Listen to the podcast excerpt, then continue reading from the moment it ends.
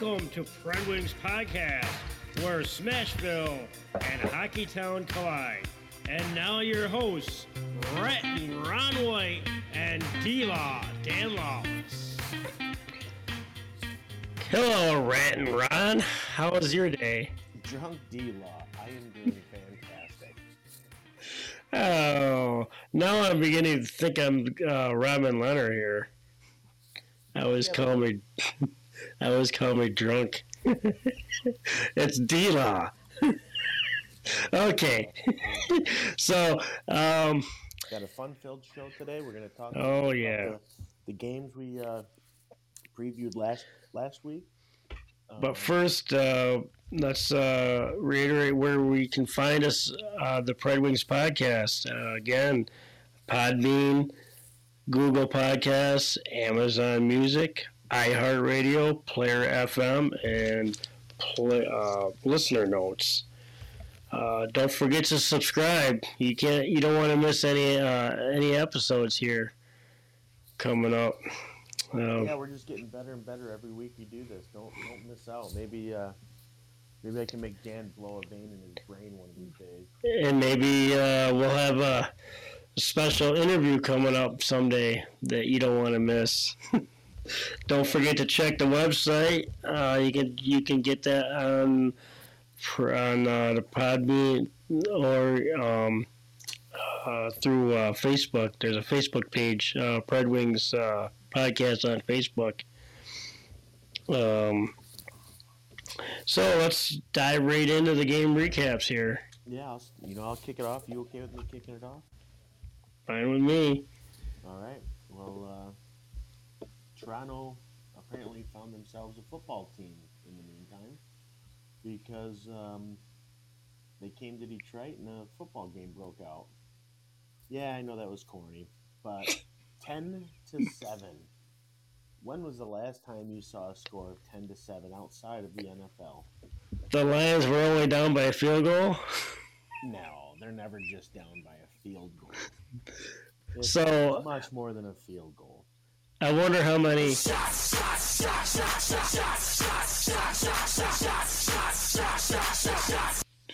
Were in this game. Probably five gazillion. Actually, I, I don't think I don't think there was as many. It was it was it was like the most bizarre. It was like a goalie. It was just like a goalie rotation. Ned starts, gets shelled. Greiss comes in, sucks. Did they have any goalies? Yeah, they had those too. They just kept I cycling wonder- through. Would- Did they have that um, Ayres? I know Toronto. He, he was from Toronto. Maybe he played in that game. No, no. He would have. He probably would have made more saves than these. Yeah, that's true. He he did he did beat the uh, he did beat the uh, Hurricanes that game. So uh, I'm sorry to interrupt. No, he beat Toronto. He was uh Oh, that's right. It was he was playing for the Hurricanes? right. But yeah, no, it was a. It was actually, believe it or not, it was actually a fun game. As long as you stayed tuned in. Um, you know, because you you had Nylander come out and score pretty quick in the first period. You know, it's like what's going on. Michael Bunting, we we mentioned him last week. Um, you know, for having, you know, better of the year, but he's. He, I, I I'm sorry, I'm going on a rant here. And this is why I get my name. But Thirty nine shots for thirty three. hang on.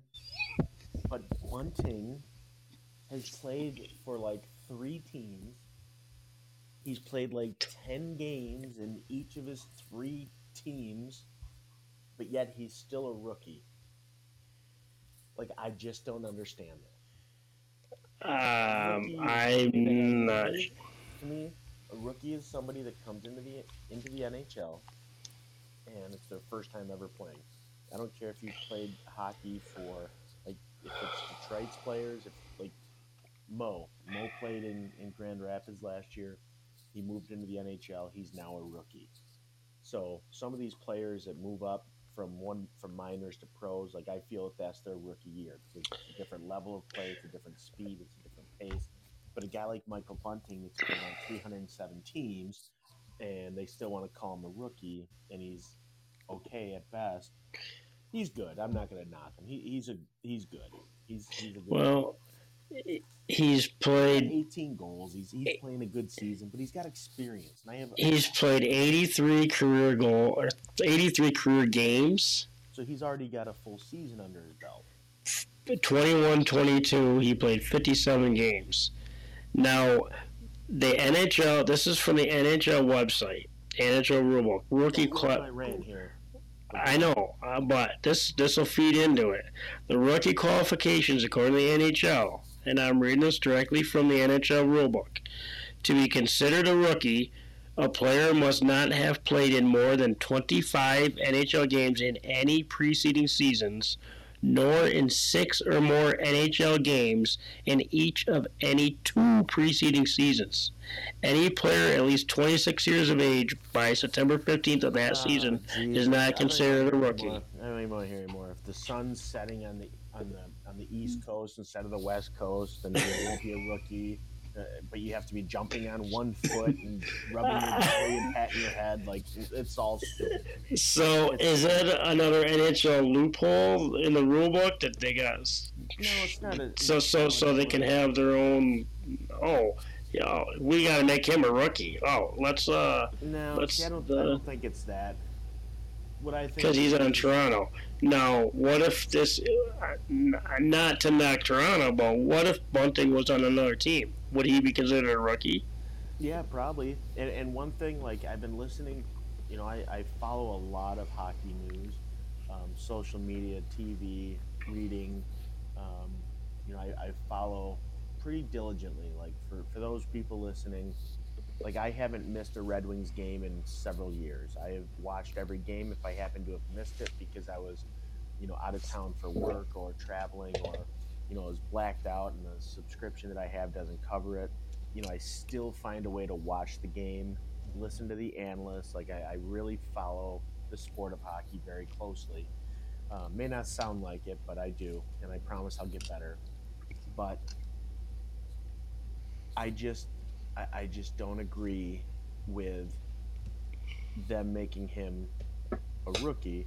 But where I was going with this is listening to, you know, a lot of these guys talk.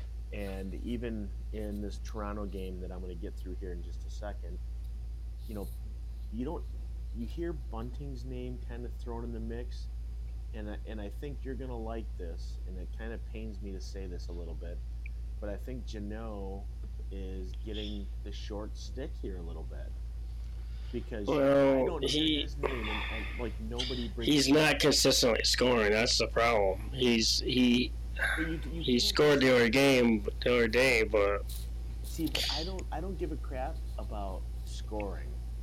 Like the game is way more than scoring, and I know to you it's not. And I just know how your mind works. Like when you play, well, he is leading. Your team could win thirty-seven to nothing, but if He is leading in hits. yeah, Eh, eh, eh, as far as the Predators. hit. But I mean, in your mind, if you don't score a million goals, then you're not good, um, and that's just simply not not true, because you can get assists, you can get goals, you can play defense, you can make good passes, you can have awareness, you can have speed, you can be a playmaker. That you know you, you can do things outside of scoring goals that makes you a tremendous player.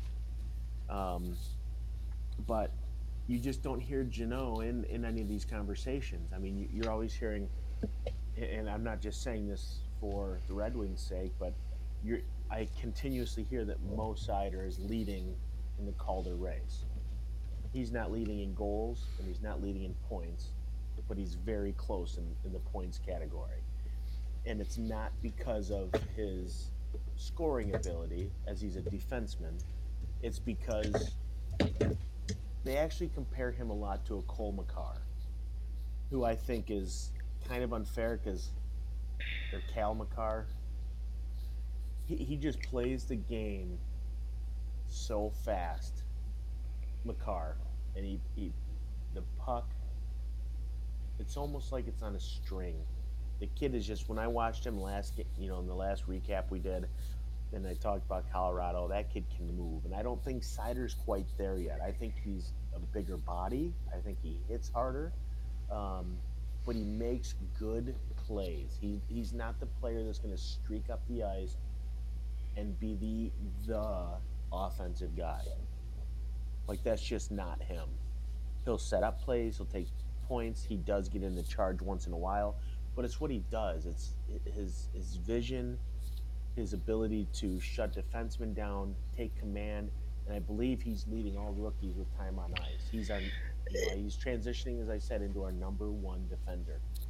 It's funny you say that because I I seen a couple games that I've seen. Of course, uh, this the last couple of Detroit games that I have actually seen part of, they were actually playing pretty good. Um, I know it's not fair to compare him to Lidstrom, but I was thinking I remember seeing him skate with the puck and skating, you know, end to end a couple times, and I just kept thinking that looks like Lidstrom. I know it's not fair to complete, you know, he's so early and Lidstrom's a legend, but I, I could see the comparisons already. What I'm gonna Just do- wait for a couple more years. I'm gonna jot down here in my notes here. Um, but I, I'm gonna I'm gonna jot down my notes here about.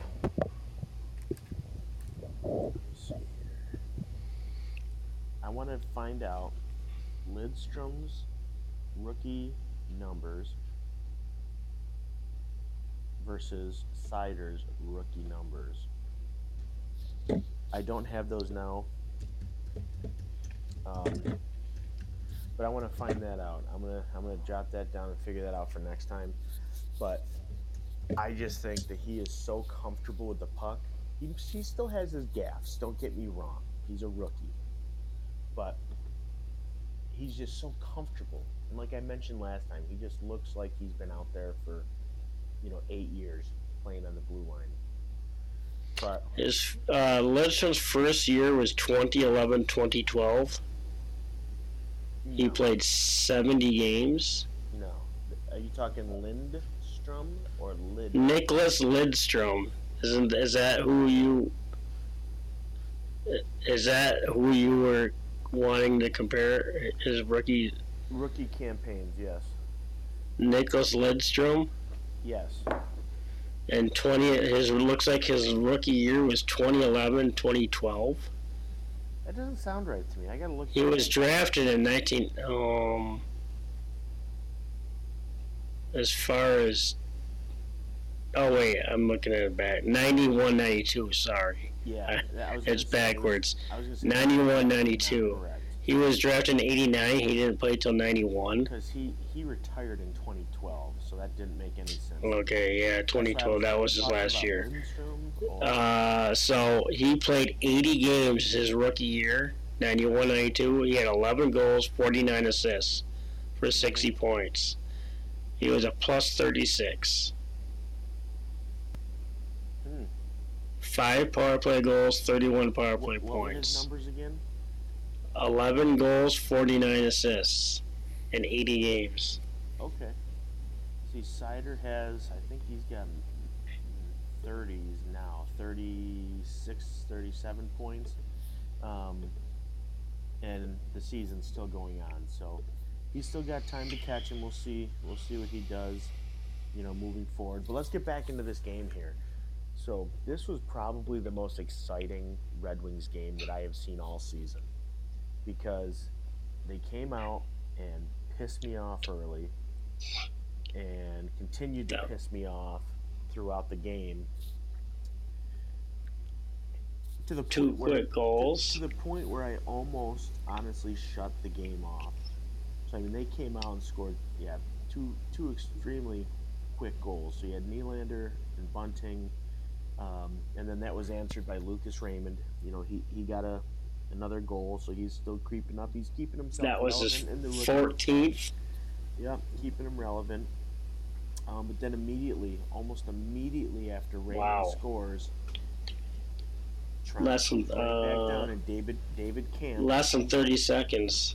yeah, he scores a goal, and it's like Jesus, guys, come on. Let's let's get our heads. Let's fuck it out. The second 33 seconds to be uh, actually was there was uh, 33 seconds to be exact. Um, well, it's funny you say 33 seconds because it was 33 seconds when into the second period when Mitch Marner started his brutal assault of the Detroit Red Wings. Um, he's he scores the next three goals in this game. So after that, you've got So he had a natty hattie. yeah, yeah, in like the first half of the first second period.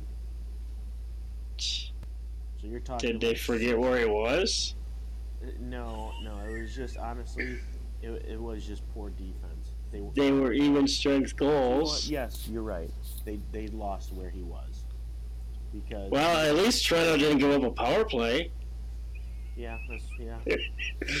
but then you have Sam Gagner gets an unassisted goal off turnover, makes the score six to two, and then immediately after, you know, And then that later, that looked like that Auston Matthews comes down and scores a goal. Like it's like Gagner chased Mrazek. Mhm. Or, or did Campbell start? No, Cam- Matt, Mrazek was six for eight, well, yeah, so he gave up two goals. So it looks like Gagner chased him. yeah. Okay, did he get injured? Because, well, six six saves on eight shots. I guess that's not too good. No, no, it wasn't. But I mean, Better than Greiss. yeah, God. Well, Oh, geez, the save percentage really took a hit. don't get me, don't get me going. So going into the third period, the Wings are down seven to two, and No, that's when I shut the game off. I was like, I'm, I'm done. I just, I can't watch this. They're just I hope you didn't miss the start of the, the start of the third period. No, no, I, I didn't, and they, they got some life. I was like, holy crap. You know this this game isn't over. They scored the next four goals in a row, and we got ourselves a ball game here, seven six. Like I, I, I walked away. I, I will say, you know, I, I did walk away for about ten minutes because I just had to clear my head because I'm very passionate about the Red Wings, and They must own Jack Campbell. and it's one Did of they- things. Have they had- Campbell's Yeah, but I well, some teams have really good well, well, uh, numbers against other goalies. Like I'm just wondering if Detroit has good luck against Campbell. I know they know Mrazek, yeah, but I'm kind of interested to see why he would pull Mrazek. I mean, eight, six saves, eight shots. That's not really. It's not like he gave up six goals on eight shots. well, yeah, Um, kind did. But that's okay. He, he, but the he saw eight shots and saved six. That was a lot better than Greiss, who saved 14 and or saw 14 and saved 10. yeah, he's he's terrible. I mean, there's no other way to put it. He's just not. He's But not playing who right who is that Toronto coach? I don't remember. No, I forgot what his name was. Um, Oh, Sheldon, Keefe. Yep, Sheldon Keefe. But anyway, you know the Wings. Oh. The Wings came out and they they battled back. You know, and it kind of it's kind of that foot and mouth. You know, and I was bashing uh, Blashill last week about how the guys aren't coming out and finishing games. Kind of like I'm spoiled because Scotty Bowman, almost like he would go into a locker room, flip a switch, and the entire third period would be dominated by Detroit. So being spoiled by that for many years, and now seeing it in this game, it, it was kind of was kind of nice.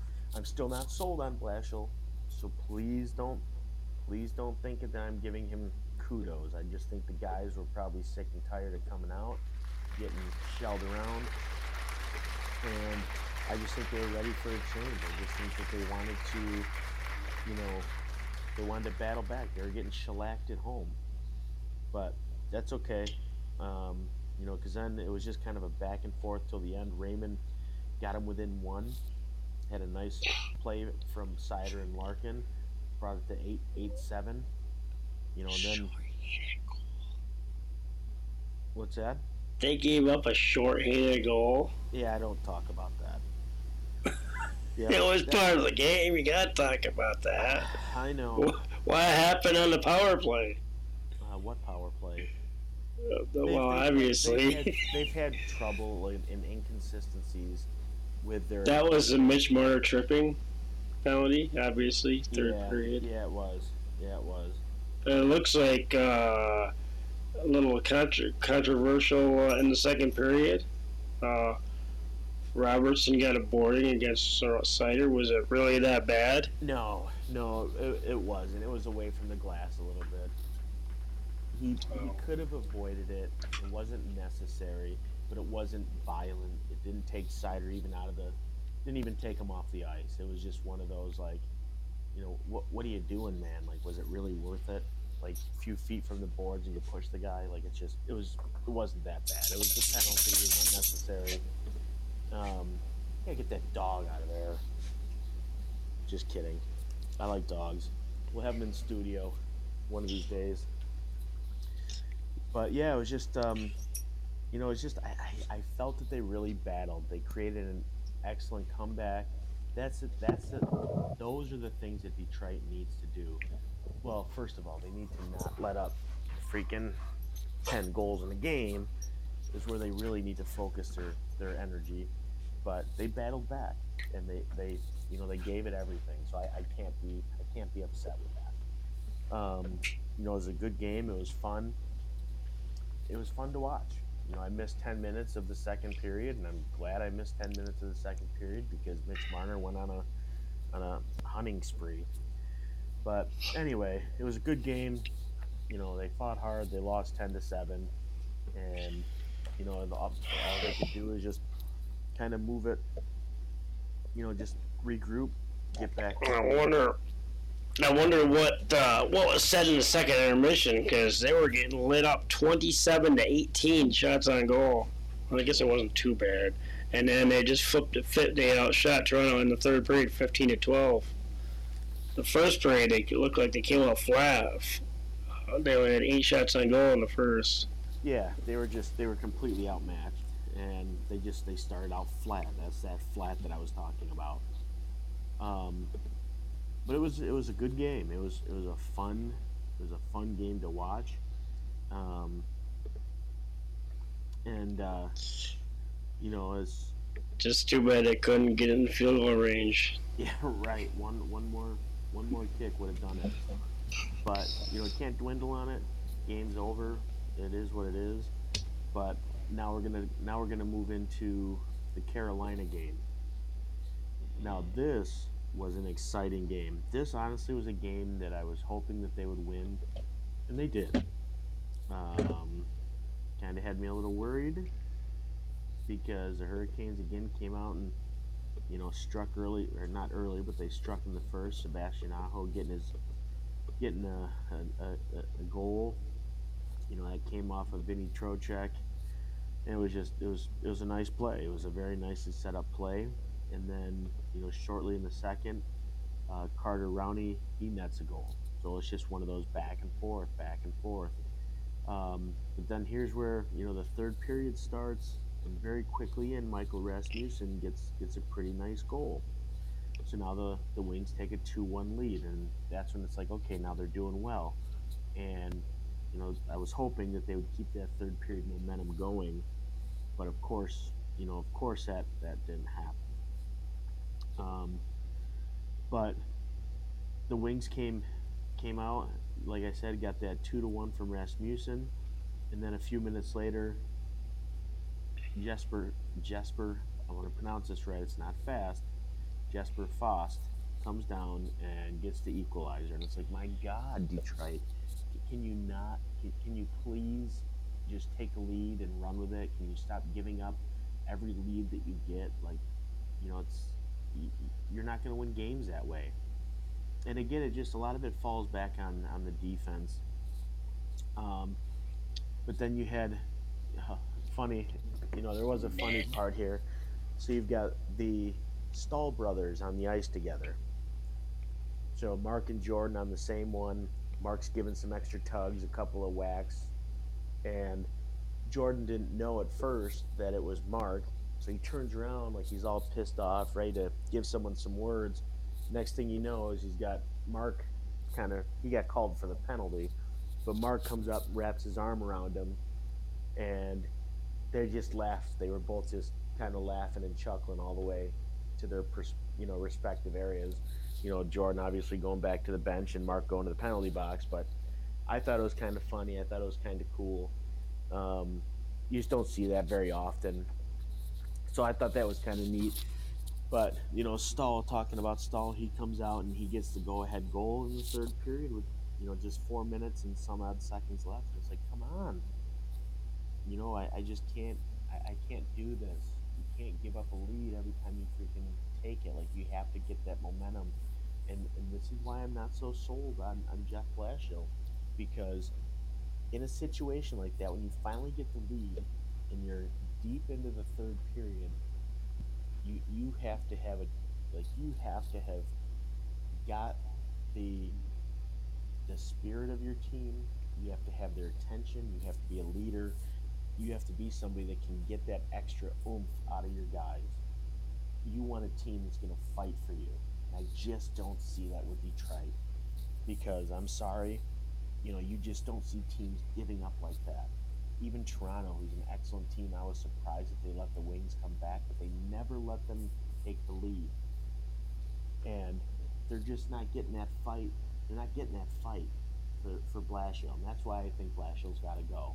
And a lot of people are going to, because I, I see it on social media, I see it on TV, people are still, oh, well, he has a crap team to work with but they're just not getting better. They're not fighting for him right now, and it's hard to say that after the Toronto comeback.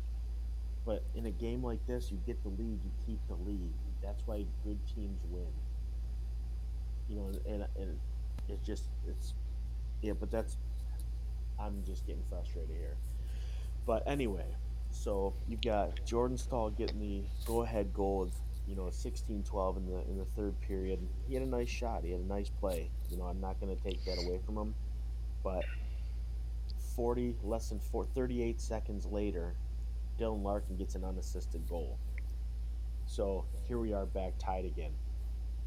So we go into overtime, and it's a back and forth. Each team is getting their, you know, getting their opportunities to score a goal, and you know the goalies just came up huge.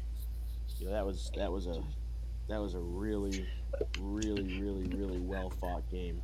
I want to know. Overtime is three on three. Correct. How do you get a too many men penalty in overtime? There's only three players out there. It's not like They had five. they they can hide. They had How five. the heck? They weren't paying attention. What they think it's not overtime? No. And uh, Uh, Well, it came back to haunt them. and I love Mick in, in Mickey Redmond for and those of you from Nashville who are listening.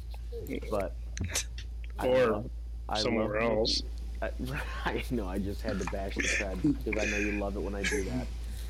But um, Mickey's like, well, turn, turn over the puck, turn over the puck, and I'm like, no, you still have a four on three, and this is a guy who played in the NHL.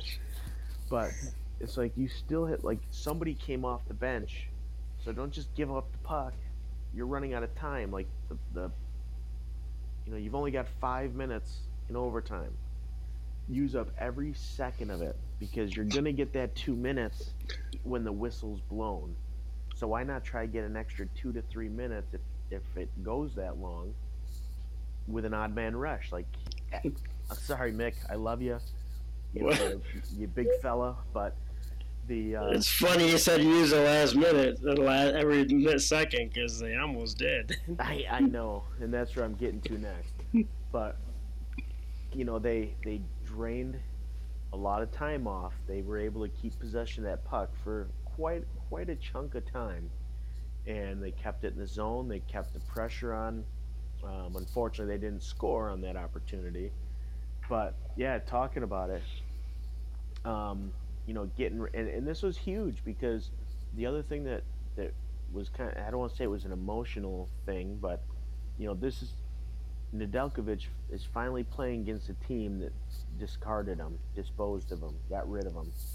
So it's kind of, you know, there's kind of some ego and some, uh, you know, some, uh, I don't want to say bad blood, but kind of like a I told you so" kind of a moment. Like you, you made a mistake by letting me go. So, um, yeah, I don't know. But anyway, he, I thought he played great. I thought he played a good game. And, you know, the Wings came down and, you know, just a few seconds left.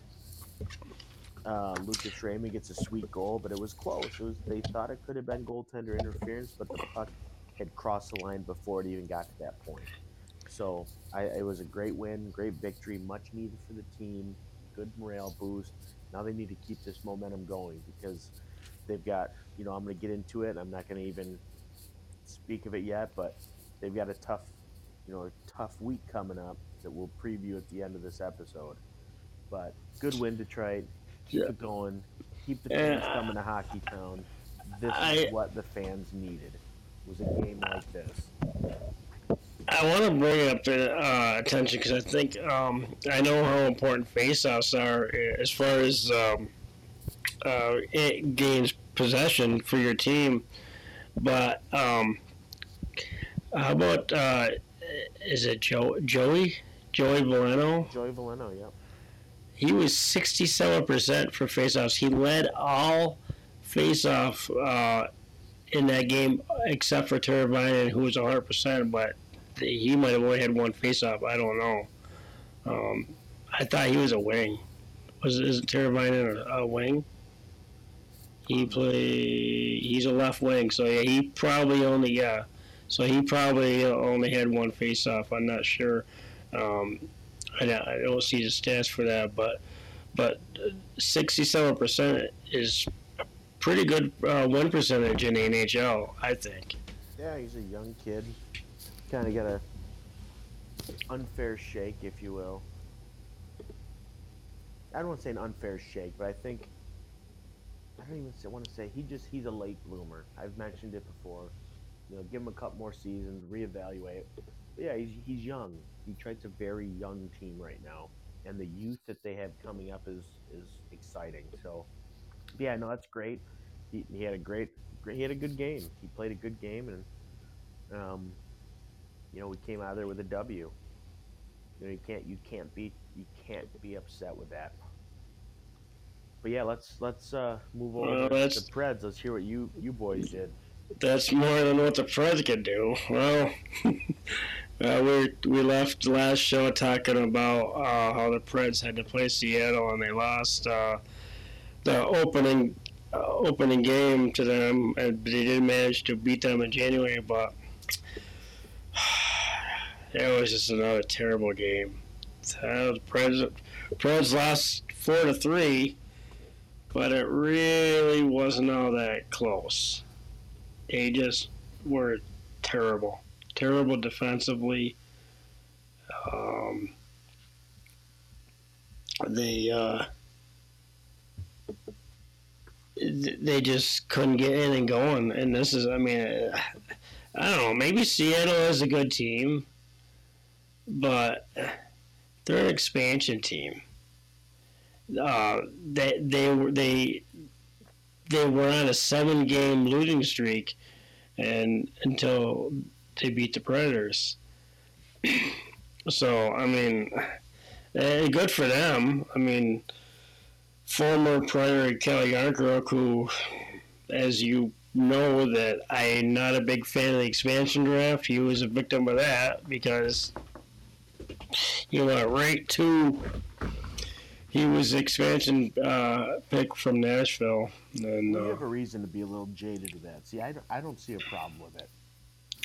You know, I he was one of our best players.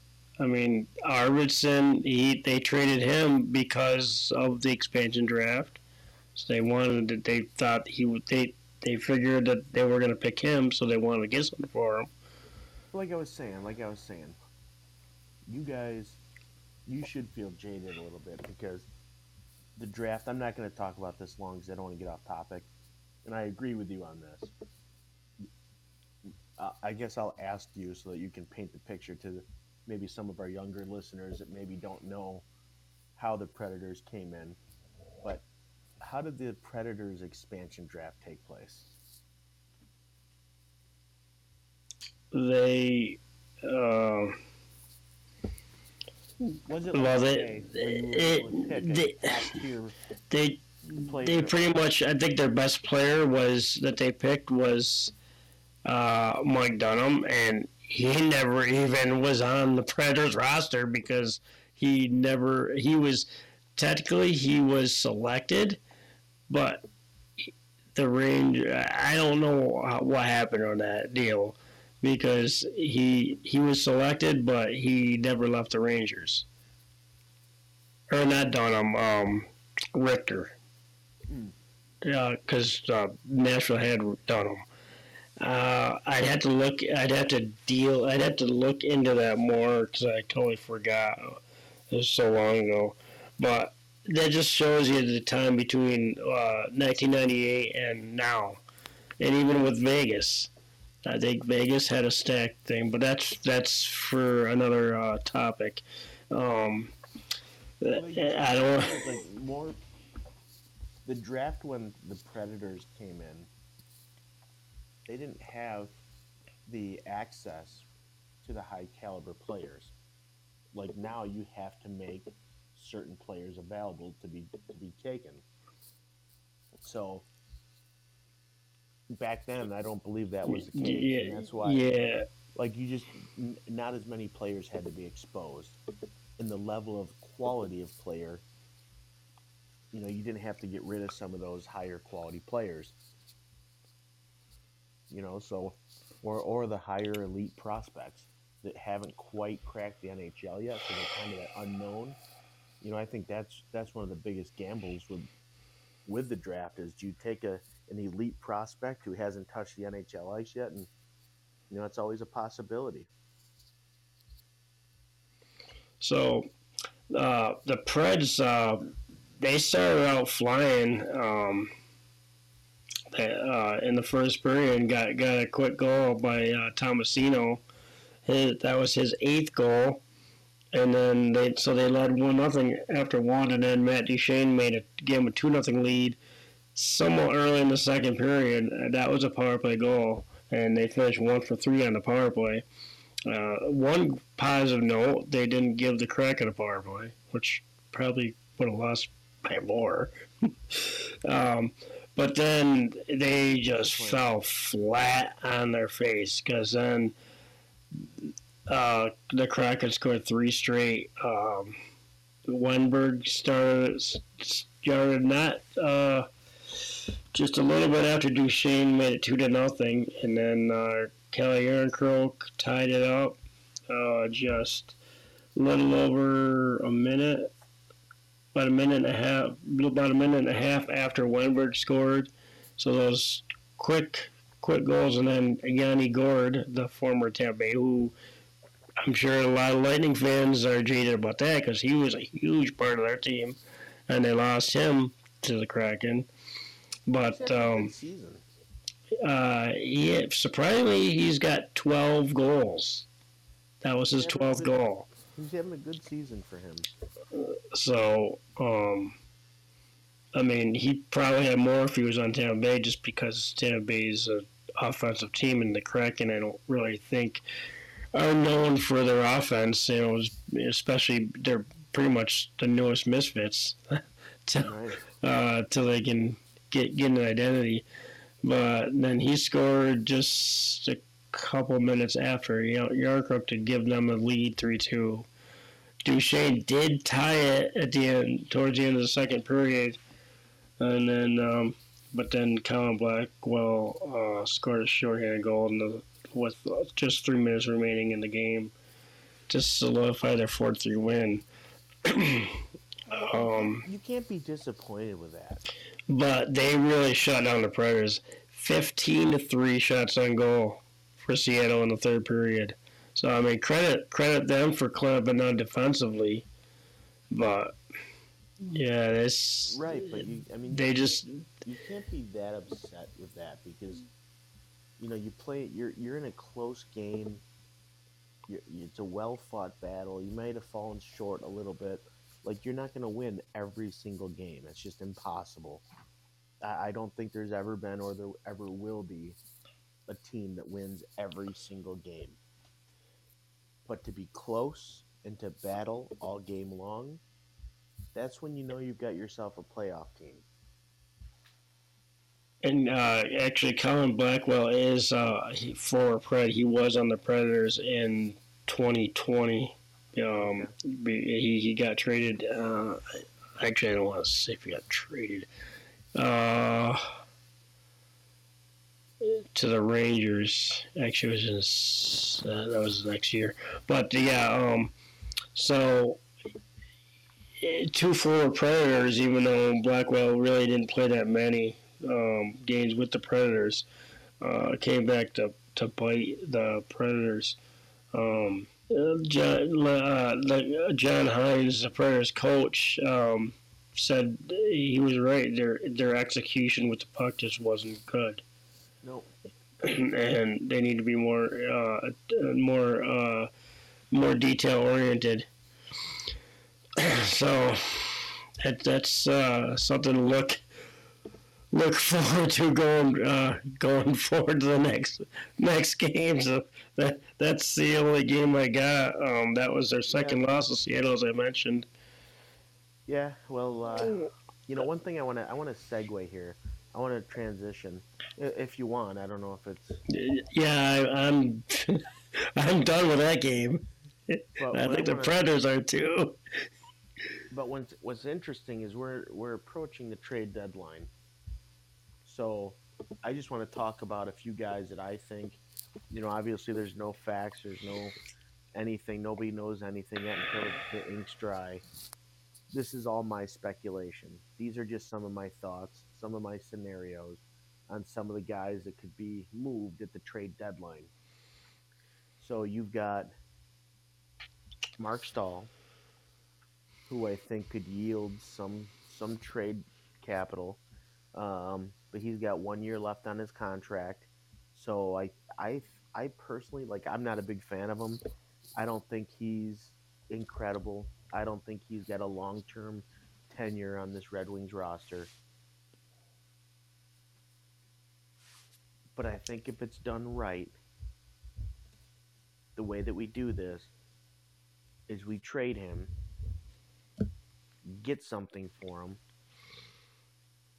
and then try to get him back in the off season.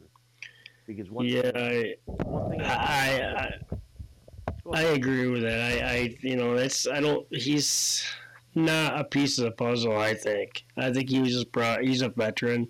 I think they just brought him in to help with the uh, the younger Yeah. players, but they have other player, other veterans that are just as good. Uh, Larkin's becoming a veteran, a good Yeah, leader. Larkin's not. Um, Larkin's not. He's a captain.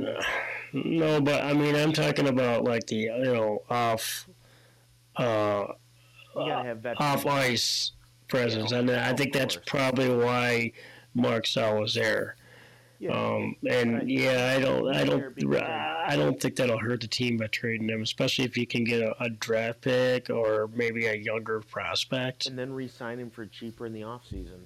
I mean, that's a win-win for Detroit if it can play out that way. And I think that would be huge because Uh, there- you, There's other free agents, though. I don't, I think they would be better off going uh, how are you trying to sign. See, but here's other, the uh, thing: like Detroit's in a Detroit's in a rather unique position, um, because they've got a lot of young players coming up. They've got an elite defenseman already who is in his first year ever playing professional NHL hockey in Mo Seider, um, but he doesn't have. But Mo doesn't have. I, I guess I can't speculate. Um, but I would question how much presence he is in the locker room as such a young guy. That's that's a lot of weight to carry as a young guy. And I mean, there's that's why you need a guy like a Marc Staal in the locker room. there's a lot of there, but there's a lot of free agents, decent free agents that the Detroit could hit up in the off season. Malkin, although he they might be too expensive for him. Uh, Claude Giroux is Claude Giroux is going to be free. I mean, if you're talking about signing Mark Stone in the off season, Yeah, they'd be better off signing somebody like a Claude Giroux, Why? Chris Letang. You want defense, or uh, Yeah. you don't need you don't really want PK Subban. He's I think he's done. Um, he's 33. I don't know. Maybe you don't want an older defenseman, but Chris Letang, he's 35, but he's still got some uh, years left in him. Do you want? Do, you're looking at defenseman Mark Giordano. There's a lot of older players. And that's a player, believe it or not, that's a player that I heard. Rasmus Ristolainen's going to be free agent. He's only 27. He'd be a good fit in Detroit. How about Hampus Lindholm? Danny DeKeyser, they could re-sign him. No, I think what they should, yeah, they, like I said before, is they need to just drive him to California and leave him there. Do they got any games coming up in California? No, but it doesn't matter. Send him to Alaska or something. Tell him that we've got. Uh, all right, get. I don't. I didn't mean to get you off track. No, get, on a rant get, here. get, get back on. I'm- You're put, you take you take a Danny DeKeyser, who's just completely useless out there. And I will say this: part of his issue is he did have back surgery playing for Detroit. The injury happened while he's playing with Detroit. He had back surgery, and he just hasn't been the same. My problem with Danny DeKeyser is he's a Red Wing, and I know that's very bland, but he is so god awful. He's a turnover machine. He gets lost on the ice. He doesn't know who's around him. He's a children cover your ears. He can't get anyone off the puck. They just push him over like he's a twig. And it just doesn't work. He's just not a good fit. I, I don't like him. I've, I've never I, I've never really I don't know. I've just never been a fan of him. So you're think so so so you're trying to say you want maybe maybe trade him? I would trade him because he's an he, you know he's an assistant or an alternate captain, however you whatever lingo you choose to use. You know, I don't think he's he's not going to yield much on the trade market. That was a Holland mistake. Um, I think he came in, he showed some promise, but he never lived up to the expectation. But I think where tried. you know, there's just Well- you know, a couple other guys. I'm just not going to get into too much detail, but you've got kind of the same situation with Nick Leddy, who came in. He's not really doing that much. He doesn't have many goals. You know, he's just not. He's not what they were hoping he was going to be. You know, if if you're looking for defense, stay away from the Preds. But I just, well, it's not. Mate- Mattias Ekholm was going to be a free agent. Oh wait, I wouldn't mind seeing him in a winged wheel. he's he's only. Uh, did, I just say stay away?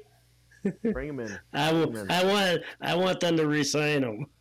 He's only making three point seven five million, so But I think I. I mean he's, he's not a Josi or a, or a uh, um uh L uh, not Ellis um yo uh no, I, I get can't think of his name. But, But, and, and and there's a, we got a pro, uh, David Farrance. He's in his entry level contract. He's going to be a restricted free agent. I, I. He's he's going to be good enough coming. So keep your paws off our defensemen. Yeah, see, that's where we're slacking. That's where we're really lacking right now. And, and uh, but I. And I that's think, and that's where the Preds have depth. That's defense.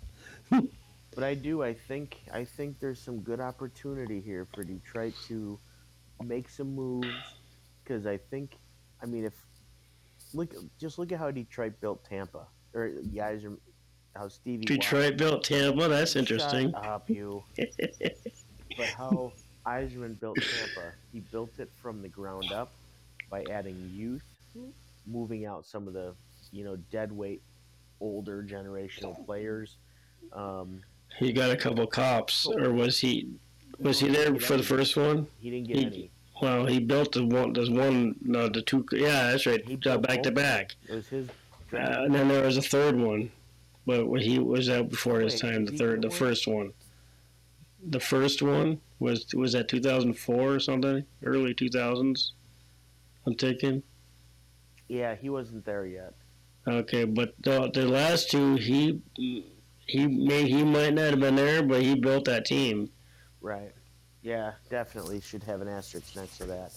But but the way he does the way he does things, and, and maybe I'm completely wrong. I don't want to pretend like I'm Steve Yzerman, but from what it looked like on from the Oh, you'll never be Steve Yzerman. no. I don't Maybe even, off the ice. but he he gets a lot of youth, and then he gets very strategic veterans to fill in the gaps. You cannot have a very young team and expect to win.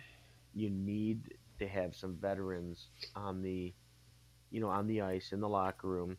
So once he gets his youth established, which it sounds like he's doing, he's got a couple up with the Wings now.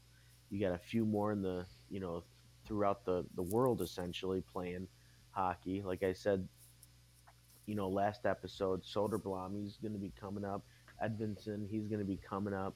Like you've got these guys that are going to be coming up, and they're going to, you know, they're going to look to crack the lineup, and that's that's what you want are guys that are going to compete and hang at this level, and then you backfill it with some of the gaps. So if you've got a young defenseman or a young defense system, and they just need that veteran in the locker room to really kickstart things, that's when Eisner would go out and pluck a couple of these guys from some of these other teams in a trade or on you know waivers to really fill those gaps. And I think he's got the same secret sauce in Detroit. As you can see, again, I mentioned it a hundred million times. They've got a couple of guys that are, you know, in the Calder race, both on Detroit. Oh, I know. Mo Seider and Lucas Raymond. Yeah, so I mean, you get those guys that and matured, and then you add a couple of vets next to them to kind of fill those pe- those voids. I mean, you could be looking at a deep playoff run here in a couple of years, but you know, there's just a lot. Maybe this year. No, I, I'm gonna say it again. Ready? Oh, here we go. I knew it. You haven't said it this episode yet. I know you had to say it.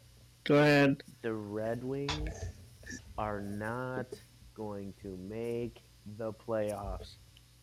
I'm gonna. Yeah, they're gonna score goals, but they are not making the playoffs. And they just need they, they need to be realistic. That's all there is to it. But that's all I got. I think you've got a few trade. Oh, I do. There's one other player. This is a hot topic.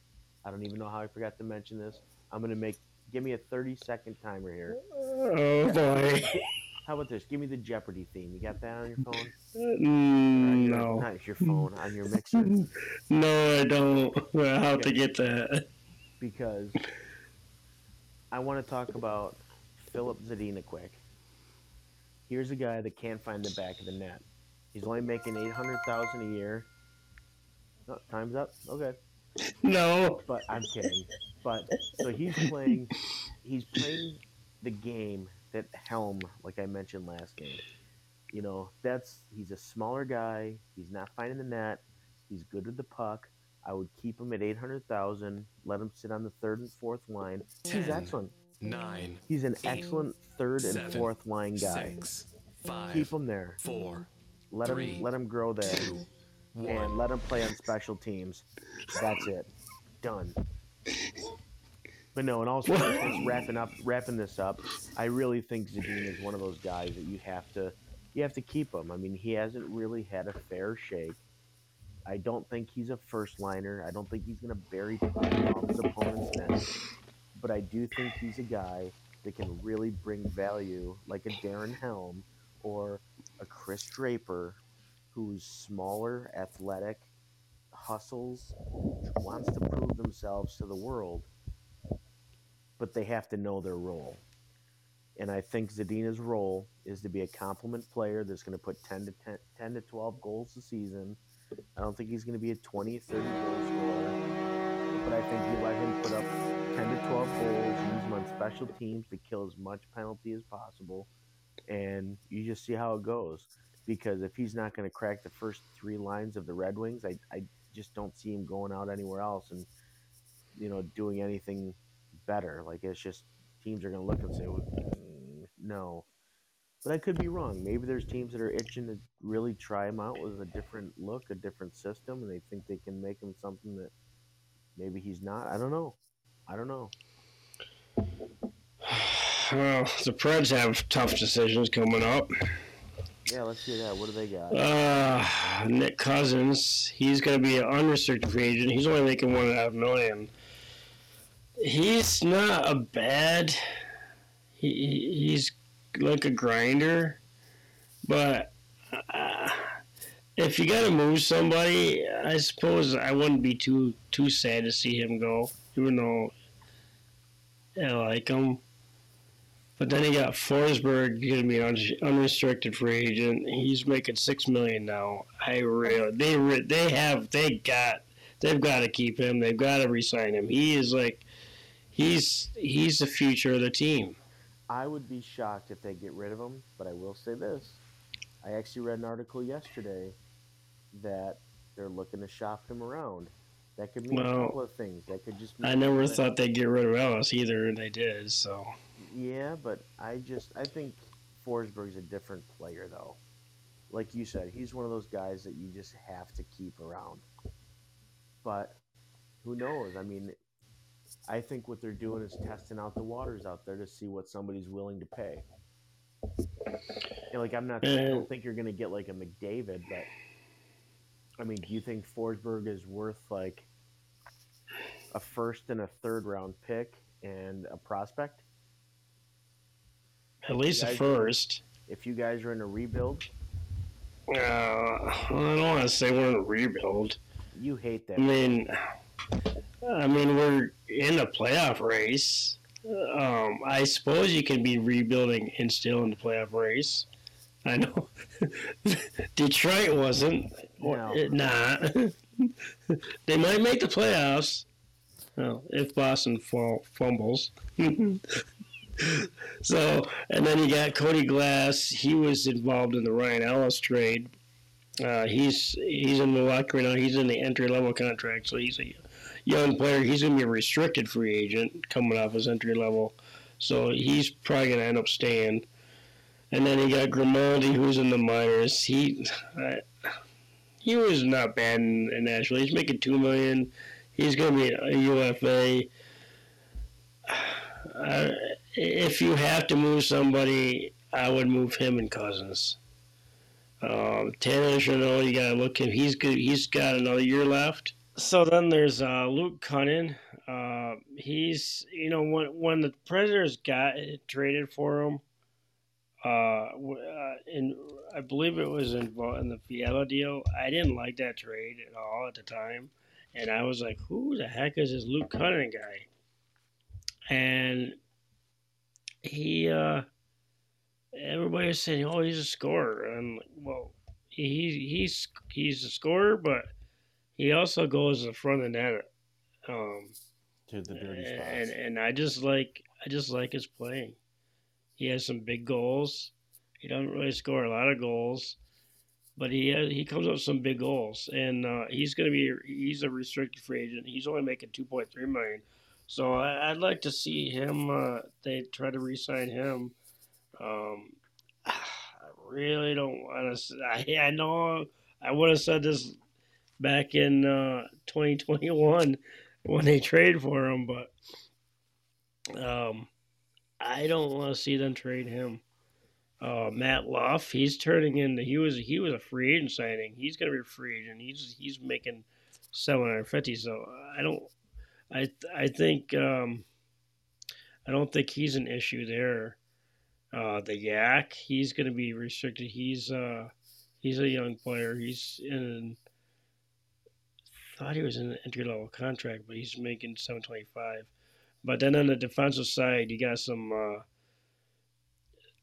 you got some big, big, uh, big decisions. Matt Benning, Mark Borowiecki, uh, Mattias Ekholm, and uh, the prospect David Farrance, who's going to be a stud on the blue line. I really hope they keep him.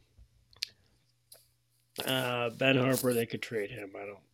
Yeah, I don't. right. I don't see them getting rid of. uh, And and then uh, on the goaltending side, you got Big Save Dave, who's had some big games before the uh, Rittich? before the before Saros uh, Dave Riddick. Rid- Riddick is it Riddich? thought I don't know. I just. I, that's how I'm Oh. saying it. They call him Big Save Dave. Um, they got him from Calgary, actually. Um, actually, he was a free Sounds agent. like he was a he was a free race free agent. free. He was a free agent signing, but uh, before Saros had that unbelievable game, uh, was it Dallas? The Dallas game that turned it around. Yeah, Pekka Rinne's night. Uh, Riddick had played a couple. I believe it is Riddick. He he had played a couple games before that, and he was just lights out. So I think they need to re-sign him. And their cap space this year is 11.2 million. Next year it's 33 million. So they they and and the cap is 81. So that, that's gonna be t- it's gonna be some decisions to make on that end. Yeah, it's gonna be. It's we still have time. It's gonna be pretty interesting coming up to the trade deadline. It'll be interesting to see what each one of our teams do. Um, you know, wrapping things up here, Dila. Unless you have something else, Um, I'd like to gonna- uh, recap a little bit, or I'm sorry, preview. Uh, I was just gonna preview. Um, let's see. Uh, the Predators have uh, San Jose coming. They're they're uh, it's uh, I believe it's at San Jose on the road. Uh, that's gonna be an interesting game. Um, they're San Jose is kind of a funny team. You never know who's gonna show up for that game. Um, Unless you're playing Detroit, then you know They're- they're- San Jose they're- up. they're I don't I think they're towards the bottom of the pack, so I don't really think they're involved uh, really that close to a playoff spot. But they always play tough. Um, then you got Dallas, uh, another Dallas game at home. Uh, that's always going to be always going to be a good game against them, and I think Dallas is going to be. I mean, they got some games between uh, the two, but I think Dallas is going to be hungry um, after that uh, loss uh, the the other night, and then um, and then you got uh, Anaheim. Uh, but we will I'll delve more more into the Anaheim game uh, next episode. Okay. Um, but uh, I think that's about it. Uh, Nice. What what what are the Red Wings looking at? Yeah, the Wings are looking at um, a couple of very tough games back to back. They're heading down to the Sin City of the East. Um, you know, they're going to be down in Florida for a back to back, one against Tampa Bay, one against Florida. Um, both of those I'm not holding my breath for. I don't think the Wings are at that caliber, as I had mentioned in a couple of different podcasts. Yet they'll get there. They're not there now. So I'm going a loss against Tampa, a loss against Florida, and then we come back um, Tuesday. The highest scoring team in the league. The Predators beat them. Who Florida? Yes. Yeah, there's always a possibility. I mean, I, I'm not ju- I'm not judging or ruling it out, but I don't I don't think that's that's a game that the Red That's in. Florida, you said? Yeah, it's a back to back. That's the s- that's the second half of the back to back. All right, I guess we got to start that. No, over. that was a mess up. All right, so here here's Keep how going. finish. So uh yeah, and then they've got a very winnable game against Arizona on Tuesday.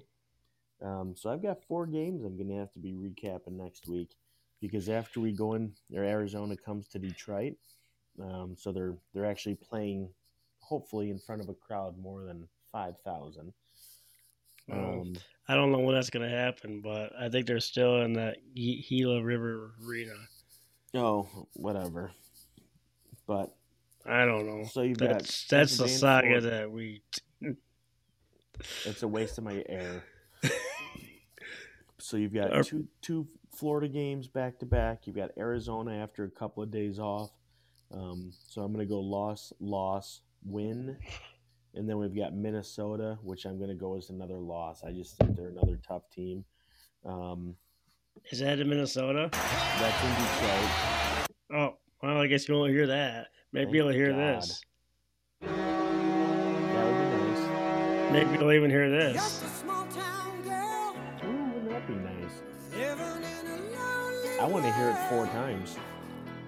She took the train Well, one's in Florida, so you're not going to hear it there. No. Oh, wait, there, isn't there one in Tampa Bay, too? No, they're uh, born and raised in South South Detroit. Detroit. But um, no, I think they've got the they've got back to back in in Florida. Oh, jeez. Because the Florida and Tampa Bay are the two best teams in the East. Yeah, so that's why I'm. What a tough those- schedule. I'm t- I'm I'm talking chalking those up as losses. I'm So- hoping, I'm hoping that they're close. Hang on. if they're back got- to back, who do you think is going to start what game? I mean, obviously, they're probably going to play both goaltenders. Um, I'm gonna think probably Ned against Tampa and Greiss against Florida, but I'm not sure. Uh, the number one, the, the highest scoring uh, team in the league, going to play uh, Greiss. Yeah. I mean, what what do you do? Do you go for the win or do you go for the? I think you have to go for the wins against Tampa Bay. I think that's. I don't know. I just think maybe I'm wrong, mate, but I think Ned's doing a little better than Greiss. So maybe not. Maybe I maybe I get that backwards. Not. I'm sorry, I interrupted you. No, it's okay. But yeah, then we've got so we've got Arizona. My God, I, I just I'm gonna be besides myself if we lose that game. At least it's home. Yeah, it is home, but they're a god awful team. They're thirty first. They're thirty first in the NHL, and Detroit's not even that bad. And I'm gonna take. You know what? I'm taking your board away from you. You just Why? the same sound four times. But anyway, Give me some more music. um, I'll get it for you. So that's a, that should be a win. By God, if it's not a win, we've got to address some things. Um, and I know we're not great. A new but they're- coach. but they're terrible. That would be nice. You know, that's what I want for Christmas. And then we All just got right. then we've got Minnesota at home. So I think that that's our next possibly winnable game, but I'm going to chalk that to a loss. So I'm going to go in this four game stretch. We're going to go one and three. So looking at the next episode, uh, we got a full, uh, jam-packed episode for you listeners. Um, so, um, we're gonna be talking about maybe some trade uh, rumors going on in the NHL. As long as well, probably probably won't be too many rumors for uh, Predators and and the Red Wings. Who knows by that time though? Maybe there'll be some Um, big stories that we can report on and give our angle of it. There hasn't been too many the I- last couple we're weeks. Gonna have uh, some some uh, some game recaps. I think I'm gonna have like three, four game recaps. Me it looks sounds like you're gonna have four. So we're gonna have a a fun, full, fun filled show next set next show. So uh, I think we uh, should call this one. Yeah, I think Uh, we're. I uh, think we've covered pretty much everything in the last couple, last couple of games that we had going, and I think we're just waiting for the next games to start. So, I think it's a good place to wrap until next week. Okay, see ya, Smashville. Good night, Hockey Town.